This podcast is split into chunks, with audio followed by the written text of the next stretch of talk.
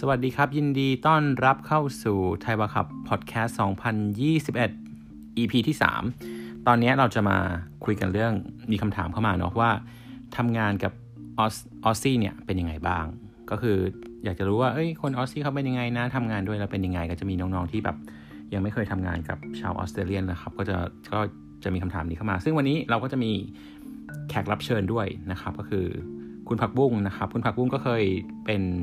เคยทำงานกับกับเราที่บิยอนมาก่อน แล้วก็ให้แนะนำตัวเลยดีกว่า โอเค สวัสดีค่ะ สวัสดีครัขอณบพี่เกณฑ์ค่ะ สวัสดีค่ะ ชื่อพักบุ้งนะคะ ตอนนี้อ่าพักบุ้งทำงานเป็นอ่า Senior Student Services Officer อยู่ที่อ่าสถาบันสอนภาษาชื่อว่า Ability English นะคะอ่าก่อนหน้านี้พักบุ้งก็อ่าเคยทำงานในบริษัทอ่าอ่า ในประเทศออสเตรเลียอยู่ประมาณอยู่ประมาณสามองค์กรเหมือนกันอือฮึเป็นอ่านที่ทำในด้าน Marketing นะคะ ในฐานะ Student Ambassador ของที่ Home Student ด้วยนะคะ แล้วก็เคยทำงานฝึกงานในบริษัทที่ปรึกษาทางธุรกิจที่ชื่อว่า FC Business Solutions ที่เป็นช่วงฝึกงานนะคะ แล้วก็มีงานอาสาสมัครที่ทำเป็น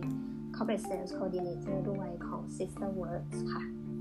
ครับก็ทำมาหลายอย่างเลยประมาณหนึ่งตอนนี้อยู่ออสเตรเลียมากี่ปีแล้วนะครับเนี่ยตั้งแต่ครั้งตั้งแต่วันแรก ตอนนี้อยู่ออสเตรเลียมา5ปีแล้วค่ะ5ปีแล้วตเนาะอนใช่ค่ะปีแรกก็มาด้วยด้วย Work and Holiday Visa เหมือนกันอืมนะครับก็คือ start จาก work and holiday เคยเป็นนักเรียนอะไรอย่างนี้กันมาก่อนเนาะก็วันนี้เราก็จะเลยมาเล่าให้ฟังว่าการที่เราผมว่าก่อนก่อนที่เราจะไปพูดถึงว่าทำงานกับออสซี่เป็นไงก็คือเข้าใจกัน วันนี้ก็เลยจะแบ่งเรื่องออกเป็นประมาณ 3 3 3 3 3ช่วง ก็จะเป็นเรื่องของแบบว่าเหมือนเป็น general information ว่าเออการทำงานในออสเตรเลียเนี่ยมันควรจะต้องรู้อะไรบ้างเนาะแล้วก็เราก็จะมาเจาะลึกกันขึ้นมาว่าอะตอนที่ผักบุ้งทำงานครั้งแรกในออสเนี่ยต้องปรับตัวต้องอะไรบ้างยังไงบ้าง เรื่องยากๆที่เขาได้เจอกัน แล้วก็สุดท้ายก็จะเป็นให้ข้อแนะนำกับคนที่คิดว่าอยากมาทำงานในออสเตรเลียว่ามีอะไรที่เราควรจะต้องแบบเรียนรู้เพื่อเตรียมตัวเพื่อปรับตัวเพื่อเข้าใจก่อนที่จะมาเริ่มทำงานจริง ๆ อะไรพวกนี้นะครับโอเคงั้นเราเริ่มกันก่อนเลยก็คือว่า เวลาเราพูดถึงคำถามเนี้ยว่า เอ้ยทำงานกับออสซี่เป็นไงอะอะไรอย่างเงี้ยครับบุ้งคิดว่าเราเราเราตอบคำถามนี้ยังไงบ้างตอนเริ่มอืมอืมสำสำหรับบุ้งถ้าตอบเรื่องว่าทำงานกับออสซี่เป็นไง คือส่วนตัวบุ้งรู้สึกว่าดีนะคะ มีความอืมเป็น professional ค่อนข้างสูงอือหืออืมถ้าที่ที่ทำงานเนี่ยเขาก็จะ ใครทำตำแหน่งอะไรเขาก็จะทำหน้าที่ของเขาอย่างเต็มที่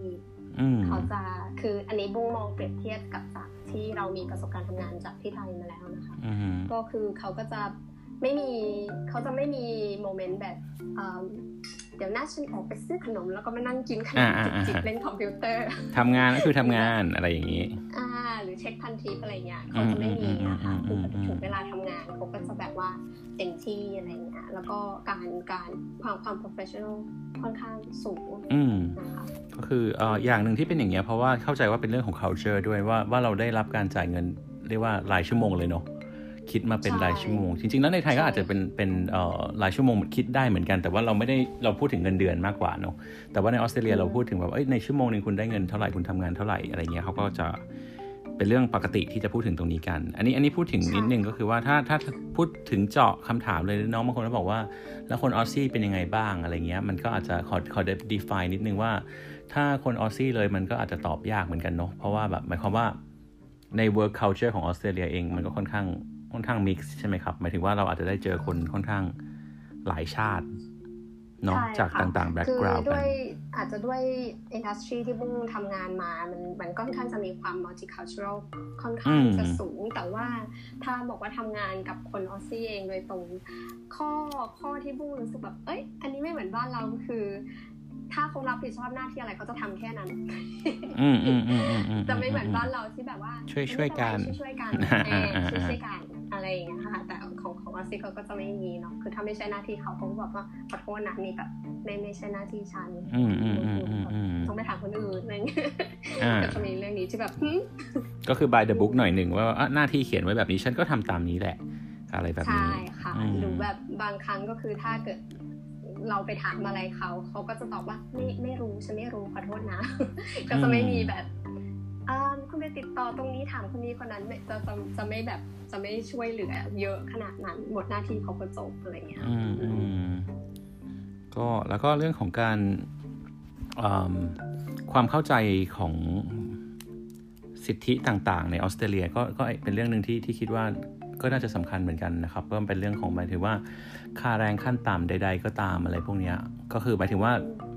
ในการหางานการนู้นการนี้สิ่งที่เราต้องเข้าใจใน job market ในออสเตรเลียก็ก็น่าจะมีส่วนสำคัญเหมือนกันในในแง่ของ ที่เราจะเข้าไปในตลาดการแรงงานได้เนาะอืมใช่ค่ะ ก็อาจจะเหมือนพูดถึงที่พี่เกมเอ่ยไปก่อนหน้านี้ก็คืออย่างที่บอกว่าธรรมชาติของเขาค่อนข้างจะ professional ก็คือเขาเขาก็จะทำในหน้าที่ส่วนของเขาส่วนหนึ่งก็เป็นเพราะว่า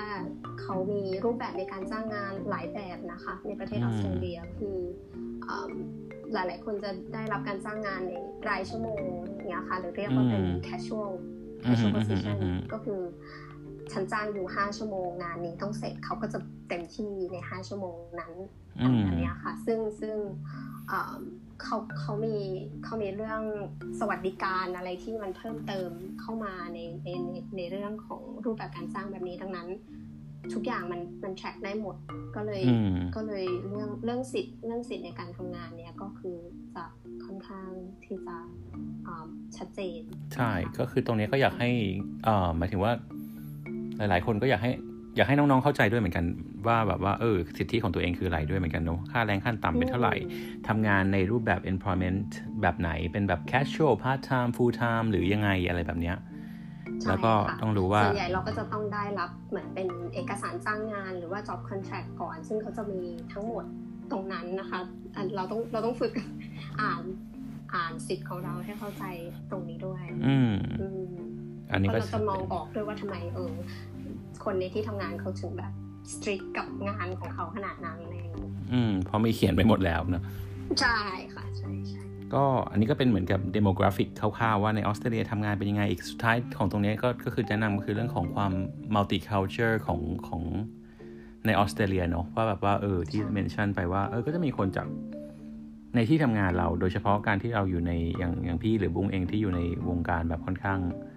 การศึกษาเนาะเพราะฉะนั้นจะเจอจากคนหลายชาติอะไรอย่างเงี้ย มันก็จะมีความแบบว่าอะความเข้าใจ ความ respect คนอื่น ความเข้าใจคนอื่นจริง ๆ อะไรเงี้ยที่ที่เราถ้าถ้าตรงนี้เราเข้าใจก็จะยิ่งดี ใช่ค่ะ เพราะว่าอ่าอย่างอย่างในอย่างที่พี่เกมว่าอุตสาหกรรมของการศึกษาคือเราที่ที่อินดัสทรีนี้คือมันเจอกับคนที่มาจากหลายหลากหลายที่มากดังนั้นเนี่ยเขาจะในการทำงานของเขาเรื่อง cultural awareness ค่อนข้างสูงนะคะ เขาก็จะเหมือนเขาจะเปิดใจยอมรับความความแตกต่างค่อน ค่อนข้างทำได้ดีก็คืออย่างน้อยถ้าเขาเขาก็จะมีความ respect ด้วยนะคะคือให้ความเคารพกับความแตกต่างเหล่านั้นในของสิ่งบางอย่างที่เขาไม่รู้หรือไม่เข้าใจ เขาจะไม่ react นะคะ เขาจะถามอะไรเงี้ยปกติอยู่ทำยังไงอะไรเงี้ยค่ะ ก็เขาก็จะมีให้เกียรติให้เกียรติให้เกียรติก็คือ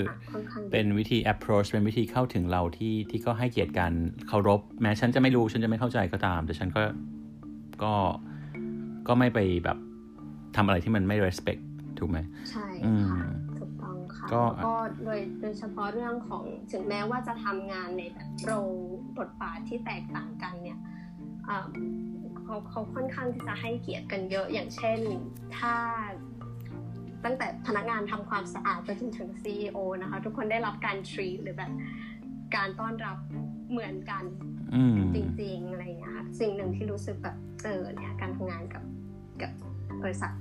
กับพอซี่เนี่ยเขาเขา take it seriously ตรงนี้นะฮะอืมเรื่องความเคารพเรื่องอะไรพวกนี้ อ่า ก็ทั้งนี้ทั้งนั้นมันก็เป็นเรื่องของ culture ด้วยแล้วก็มันก็เป็นเรื่องของกฎหมายไปด้วยเลยแหละว่าว่าแบบว่าเขาก็คุมอะไรตรงนี้ไว้ไว้ได้ดีเนาะก็จะมีโอเคเรา move on เข้ามาถึงเรื่องเรื่องที่สองก็คือเรื่องอ่าแล้ว แล้วของบุ้งเองตอนที่ทำงานครั้งแรก ๆ ในออสเตรเลียครับ เรารู้สึกว่าอ่ามาโดย work holiday ก่อนอะไรเงี้ย มันมีต้องอะไรที่ต้องปรับตัวเยอะไหม อะไรที่เรารู้สึกว่าแบบเป็นเรื่องยากๆที่เราต้องเจอในช่วงมาใหม่ ๆในช่วงมาใหม่ ๆ จริง ๆ ก็น่าจะคล้าย ๆ กันกับทุกๆคนก็คือเรื่องควความความมั่นใจในเรื่องการใช้ภาษาเนาะค่ะอืมเอ่อ คืออย่างตอนมุ่งมาเราก็รู้สึกว่า เอ้ยเราก็สื่อสารภาษาอังกฤษได้ประมาณนึงนะอืมเราก็น่าจะรอดอะไรอย่างเงี้ยค่ะ แต่ว่าพอเราไปเริ่มทำงานจริง ๆ แล้วเนี่ย อย่างมุ่งงานแรกที่ที่เริ่มก็เป็นทำตำแหน่ง recep- อยู่ตรง reception อืมนะคะอืมอืม challenge แรกๆก็คือเรื่องคุยคุยกับฝรั่งอืมตัวเป็นๆอะไรอย่างเงี้ยอ่าเออเขาเวลาที่เขาถามคำถามเราเยอะ ๆ อย่างเช่น เดินทางยังไงแล้วอันนี้ทำได้หรือเปล่า อันนี้ฉันจะต้องทำยังไง คือบางทีเรารู้สึกว่าเราเขาเราไม่ได้มีความรู้มากพออืมที่จะให้เขาอะไรอย่างเงี้ยค่ะก็ก็ก็ก็เป็น challenge เหมือนกันที่แบบอ้าวเราจะทำยังไงให้แบบ เราทำงานของเราได้แต่แบบ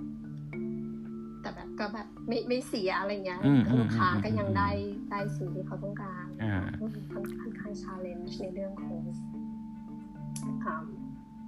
การพูดคุยกับลูกค้าอะไรอย่างเงี้ยค่ะอืมอืมซึ่งแบบมันก็ไม่ใช่ภาษาบ้านเราอยู่แล้วเนอะแล้วก็วัฒนธรรมต่างๆอะไรอย่างเงี้ยค่ะ ที่ก็แบบอ่าลูกค้าที่เป็นชาวออสซี่อย่างเงี้ยเขาจะค่อนข้าง expressive เนอะเขาจะไม่เหมือนแบบอืมอืมที่บ้านเราอะไรอย่างเงี้ยอืมอืมเขาจะแบบเขาอยากได้หรือชอบไม่ชอบอะไรเขาจะชัดเจนอืมมากนะตอนนั้นอะไรเงี้ยค่ะ ก็ก็แบอืบมปรับตัวเยอะที่ที่จะแบบเออเราจะเราจะรับมือกับ ลูกค้าที่เป็นฝรั่งแบบนี้ยังไงอืมอืมอืมก็เป็นหลาย ๆ อย่างที่เอ่อเรียกว่าอะไรเราต้องเรียนรู้ไปค่อย ๆ เก็บไปจากการทำงานจริงใช่ค่ะนะฮะใช่ค่ะอืมอืมก็ ก็ต้องปรับตัวพอสมควรเนาะในช่วงใหม่ ๆ ก็คือจริง ๆ ทุกคนก็ต้องปรับแหละผมเองหรือใครทุกคนที่มาใหม่ ๆ ก็ต้องก็ต้องปรับกันหมดเพราะมันไม่ใช่สิ่งที่เราเคยเจอ แต่ก็นี่แหละมีพอดแคสต์แบบนี้ก็คือมาเล่าให้ฟังว่า อะไรที่เราเจออะไรที่เราคิดว่าเออรู้ได้ก่อนก็ดีเนาะก็เลยเป็นเป็นหลาย ๆ อย่างที่เราลิสต์กันมาให้ว่าเออถ้าเราจะแนะนำคนที่อยากมาทำงานเนี่ยเรามีอะไรบ้างที่เป็นข้อ ๆ ที่อยากจะแนะนำให้คนที่แบบอะเข้ามาอยากหางานใน professional setting หน่อยค่ะก็จริง ๆ แล้วก่อนที่เราจะเริ่ม เริ่มถ้าเป็นเรื่องหางานนะคะ คือผู้คงแนะนำให้เราลองประเมินตัวเองก่อน เราเราต้องคุยกับตัวเองให้ชัดก่อนว่าอืมตอนนี้เราอยู่ตรงไหนแล้ว คือเราเป็นยังไงทักษะภาษาหรือว่าเอ่อความพร้อมที่จะเข้าไปสู่อุตสาหกรรมในแบบที่เป็นแบบต่างประเทศแบบนี้เรามีความรู้ความเข้าใจมากแค่ไหนเนี่ยค่ะ หรือทำแบบตั้งเป้าง่ายๆ ก็ได้ค่ะพี่เกมสมมุติเรา ความเราอยู่ที่ไทยเราทำอะไรมา เราก็ต้องมาดูว่าโอเค ถ้าจะทำงานแบบนี้แบบเดียวกันที่ออสเตรเลียเนี่ย เขาต้องการอะไรบ้างอืมก็เปิดดูอ่าเว็บไซต์แบบที่เขาใช้กันที่ออสเตรเลียก็หลักๆก็จะมี Seek หรือว่าอ่า Indeed อย่างเงี้ยนะคะอืมไปลองเปิดหาในตำแหน่งงานที่เราสนใจเลยค่ะ แล้วก็มาดูว่าโอเคเขาถามหาคุณสมบัติแบบไหนบ้างเสร็จแล้วเราก็มาดูว่า เออเราเนี่ย มีอะไรที่ตรงไม่ตรงบ้างอืมแล้วเราต้องเพิ่มอะไรบ้างนะคะเนาะทีเพราะนี้มันก็ต้องไต่ไปอะค่ะ มันขึ้นอยู่กับอีกว่า ตอนนั้นเรามีเขาเรียกว่า ถ้าเรามาด้วยวีซ่าชั่วคราวเราอาจจะมีเรื่อง restriction ใช่ไหมคะพี่เกมอืมอืมอืมอืมอืถ้ามเราอยู่วีซ่านักเรียนอย่างเงี้ยค่ะ เราก็จะมีข้อจำกัดเรื่องชั่วโมงการทำงานใช่ไหมอืคะม เราก็ต้องดูอีกว่า เออเราด้วยที่เรามี 20 ชั่วโมงต่อสัปดาห์เนี่ยที่เราทำได้เนี่ยมันจะมีงานแบบไหนอ่าที่เราทำได้บ้าง หรืออ่าบางครั้งเขาไม่ได้มีแบบเปิดออกมาเลยว่าเขารับผ่านทาน 20 ชั่วโมงก็มีนะคะพี่เกมอืมดังนั้นเนี่ยถ้าเราอ่า ถ้าเราเข้าใจตัวเองแล้วเนี่ยว่าเรามีแค่นี้หรือเราทำอะไรได้บ้าง เราก็ต้องเตรียมเรซูเม่ค่ะ อืมเรซูเม่เนาะนะคะใช่ อันนี้ก็คือเป็นเป็นเรื่องแรกที่เรื่องแรก ๆ เรื่องที่สองแล้วกันหลังจากที่เราทำความรู้จักตัวเองกับอืมดูว่าเขาต้องการอะไรแล้วเนี่ย เรื่องที่สองคือเราก็ต้องมาดูว่าเราจะพรีเซนต์ตัวเองได้ไงได้ยังไงบ้างนะอืคะมอย่างแรกก็ต้องปรับเรซูเม่ก่อน ข้อ สำคัญที่ที่แตกต่างมาก ๆ เลยกับที่ไทยก็คือว่าเรซูเม่ที่นี่นะคะ เขาไม่เอาส่วนสูงอ่าเขาไม่เอาน้ำหนักนะคะ เขาไม่เอาสถานภาพโสดแต่งงาน เขาไม่อ่าสนใจนะคะ และไม่ต้องใส่รูปถ่ายนะคะอืมอืมอืมเพราะว่าอันนี้ก็คือเป็นเรื่องที่อ่ามีกฎหมายรับรองในประเทศออสเตรเลียด้วย แล้วก็เขาไม่ได้ให้ความสำคัญในเรื่องนี้ เขาแค่ดูว่าเรามี ประสบการณ์และการ train ต่างๆมาเนี่ยเพียงพอที่จะทำงานในตำแหน่งที่เขาต้องการได้หรือเปล่า ใช่ ก็คืออย่างที่พุ่งบอกก็คือว่าเขาดูเขาดูเรซูเม่เป็นหลักเนาะว่าดูแบบดู competitive ขนาดไหนแล้วก็คือการที่เรามีเรซูเม่ที่ที่เราเป็น format ที่ สมมติเขาต้องการคนมีประสบการณ์ แต่ว่าเรซูเม่เราโชว์เลยว่า โอ้ คุณไม่คุณไม่รู้จัก Australian job market เลยนี่นาคุณใส่อายุน้ำหนักส่วนสูงรูปถ่ายมาอะไรแบบเนี้ยค่ะก็แบบว่าอืมอะสิ่งที่ไม่จำเป็นอะหรือหรือเรื่องแบบว่าอ้าวศาสนาอะไรอะไรอย่างเงี้ยใส่มาเต็มเลย หรือว่างานอืมอะไรก็ตามที่ที่มันไม่ relevant กันอะ อืม ที่เขาอ่านแล้วก็แบบค่ะอืม ส่งมาแล้วแบบเอ๊ะใช่อันนี้ไม่ไม่ใช่ก็ตรงนี้ต้องปรับก่อนใช่เพราะว่าเหมือนเหมือนกับที่แบบหลายๆคนคงให้คำแนะนำไปแล้วก่อนหน้านี้ก็คือมัน เรซูเม่เนี่ยเขาอ่านแบบเร็วมากเลยนะคะอืมอืมตอนนี้อืมแค่จะสิบวินาทีด้วยซ้ำอะไรอย่างเงี้ย คือเขาอืมดูเร็วมากคุณแบบมีอะไรบ้างอ่าถ้าถ้าอย่างที่พี่เกมว่าใส่อาชีพเอ้ยใส่อะไรนะคะอายุแต่อายุน้ำหนักสำคัญส่วนสูงก็อืใช่มเขาก็อาจจะแบบอ่าโอเคเมบีนอตอะไรเงี้ยอืมอืมอืมไม่เข้าใจในเรื่องของเรา แต่ว่าถ้ากรณีเราไม่ได้มีอาชีพอยู่ในอ่า ในออสเตรเลีย เราไม่เคยทำงานในออสเตรเลียมาก่อนไม่มีไม่มีประสบการณ์ในออสเตรเลียมาก่อนอืมแต่เรามีประสบการณ์ที่ไทยเราแก้ได้ด้วย cover letter นะคะอืม cover letter ช่วยได้อ่าประเทศไทยอาจจะไม่ค่อยคุ้นกับ cover letter เท่าไหร่มุกไม่แน่ใจ แต่ว่า cover letter ช่วยได้ ต้องต้องตั้งใจเขียน cover letter อืม ค่ะครับก็จะเป็นกมากพอมี workshop ใช่มีมีตัวอย่างอยู่บ้าง แต่ว่าอืมทั้งนี้ทั้งนั้นมันก็จะเป็นแบบแต่ละมันก็ไม่ควรจะเป็นแบบว่า one size fit all อยู่ดีใช่ไหมมันก็คือจะต้องแบบว่า cater สำหรับงานนั้นๆ คุณก็ต้องไปดูว่าถูกต้องค่ะ เขียนอะไรสมัครงานอะไรอะไรเงี้ย ด้วยจุดประสงค์อะไร ใช่ถูกต้องเนค่ะอะต้องต้องแบบอ่าเขาเรียกว่า personalize ใช่งาใช่นตำแหน่งที่เราจะสมัครด้วยน้องๆหลายคนรู้ว่าเอ้วันนี้แหละพี่หนูก็ร่อนไปอะเรื่อยๆ สองร้อยก็อันถ้าถ้าเรื่อยๆ มันก็เรื่อยๆอะครับมันในความหมายว่ามันมันเรียกว่าอะไร มันไม่ไม่ effective ในความไม่ effective เท่ากันเนี่ย มันก็เลยทำงานได้เท่าเดิมอยู่ประมาณหนึ่งในถึงว่าหน้าที่ของเรซูเม่เนาะคือถ้าถ้าเรซูเม่ที่มันค่ะเก่งขึ้นแข็งแกร่งขึ้น มันก็ present เราได้ดีขึ้น อะไรแบบนี้เนาะใช่แล้วก็ค่ะแล้วก็ อือหือ แล้วก็เรื่องเรื่องอีกเรื่องหนึ่งคือพอพูด cover letter ไปแล้วอ่าบริษัทจะใช้ปก ตอนนี้มีมีงานวิจัยบริษัทใช้เวลาในการอ่าน cover letter มากกว่านะคะดังนั้นอืมไปสมัครที่ไม่มี cover letter บางทีเขาตัดทิ้งเลยนะอืมอืมอืมอืมอืมไม่ดูอืมอะไรอย่างเงี้ยค่ะดังนั้นเอ่อเขียนครับเขียนเขียนดีๆ ก็คือมันก็ลิดมาถึงลิดมาถึงเรื่องของภาษาที่จะต้องแบบว่าเป็นเป็นเรียกว่าอะไรวะอยู่ในอยู่ในเลเวลที่พร้อมที่จะเอาไปทำงานได้ประมาณหนึ่งใช่เนาะค่ะก็ต้องฝึกภาษาให้มันพร้อดีมที่จะ ใช่ มีใช่มีความมั่นใจในการใช้ภาษาอืแล้วมก็ที่สามารถใช้ได้ในระดับ consul level ๆอืมมากกว่าคือสื่อสารได้ ใช่ ใช้ได้ในงานนั้นๆนะเนาะอืมส่งเมสเซจได้ได้ได้เคลียร์อ่าฮะเป็นสิ่งที่แบบเวลาเราทำงาน โอเค แล้วก็อันนี้ก็เล่าลิงก์ไปนิดนึงก็คือเมื่อกี้มีคุยกับปุ้งก่อนที่จะเริ่มก็บอกว่าเออเราอาจจะต้อง ไม่ต้องกลัวการเออเราต้องอีกสองเรื่องที่ต้องแนะนำครับ เดี๋ยวเวลาใกล้หมด ก็คือต้อง respect culture คนอื่น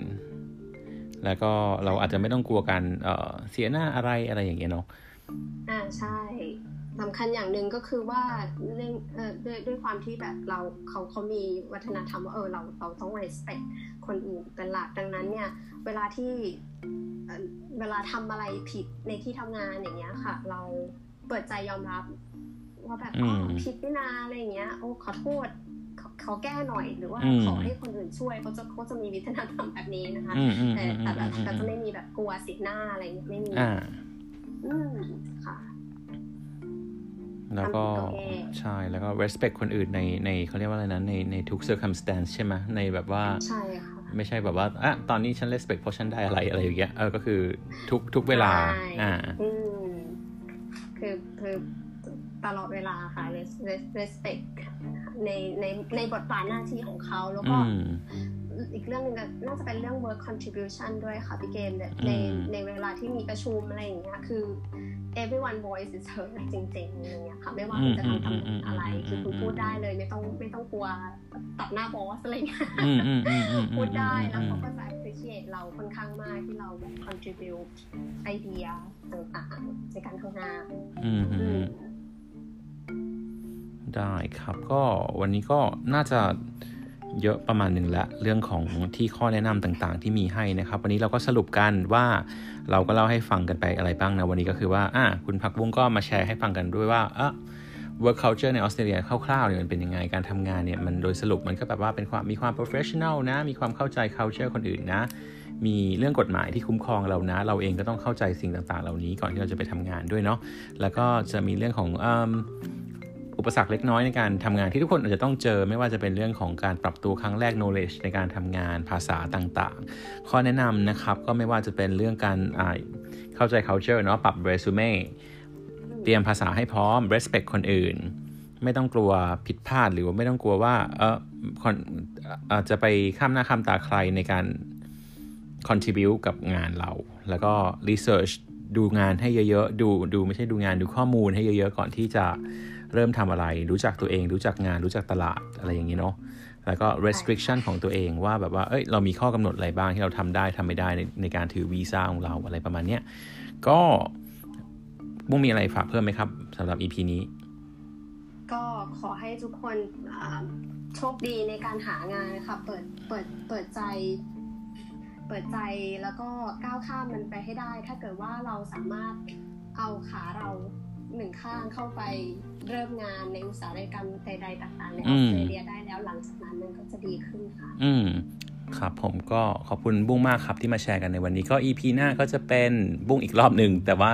รอบหน้าถ้าใครสนใจก็จะมีอีกอาชีพหนึ่งที่บุ้งสนใจด้วยเหมือนกันครับ ก็คือเป็น